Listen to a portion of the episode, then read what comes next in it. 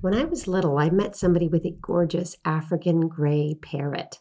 It talked so many phrases, so many words. It was a fascinating and very social bird. Secretly wanted one. And then I found out how long they lived up to 65 years in captivity, and that you needed to make provisions for them in your will. Who would get the bird? Welcome to the Accidental Farm Podcast. I am your host, Dana, and the farm and the accidents here are all mine. I take the credit or the blame for them and the responsibility. I don't want you to think that I'm flip about this little world that has come to life under my wings. I mean, I am a little flip when I talk about it, but in real life, it's a serious endeavor. I am committed and I have backup for now. But what about in 30 years? Do you want to know how old I'll be then? When I got Murphy, he was nearly two. Now he's nearly eight. That seems like a lifetime ago, but it's just six years. It's like trying to remember life before kids. You know it happened, but it's hard to imagine life any other way. I grew up around horses. I rode as a girl. My aunt had horses in Florida. She and my cousin rode dressage. Her oldest horse, Jimmy, died of old age in his early 20s. That seemed old to me for such a big animal. When Murphy had already moved in, I found out he might live to be 40 or 50. 50! Me and Murph together for 48 years. That's a lot of time together. To be honest, I was shocked and a little overwhelmed. Then I stopped thinking about how long it was and about what we could do with our time. Murphy and I, and now Clover too, we are taking the long view.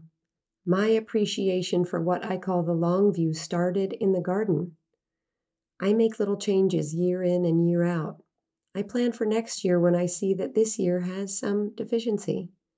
Too much yellow in this part of the perennial bed, not enough bee balm in this area, a need for shorter blooming plants on the border, and so on. The long view. I introduced this idea in episode 17.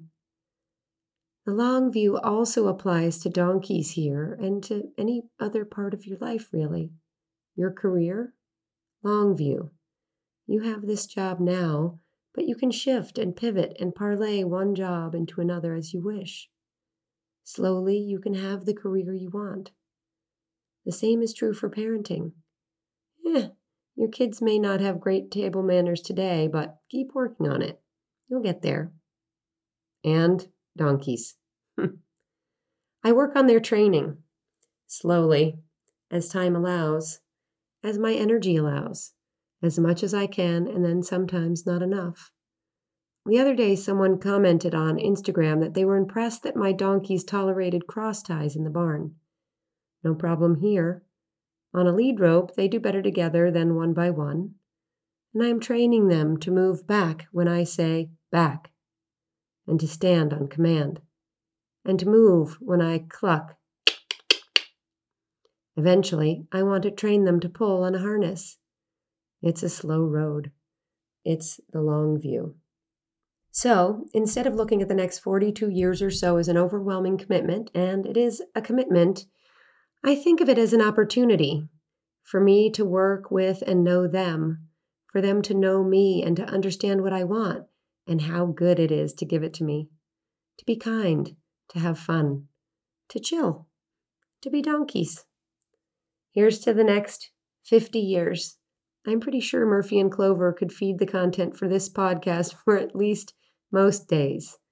Along those lines, we, Murphy and Clover and I, have been talking about a donkey week to happen soon. You know you can't wait for that.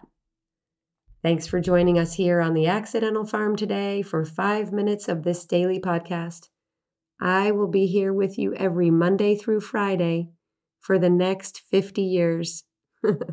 Just kidding. But seriously, I'll see you next time.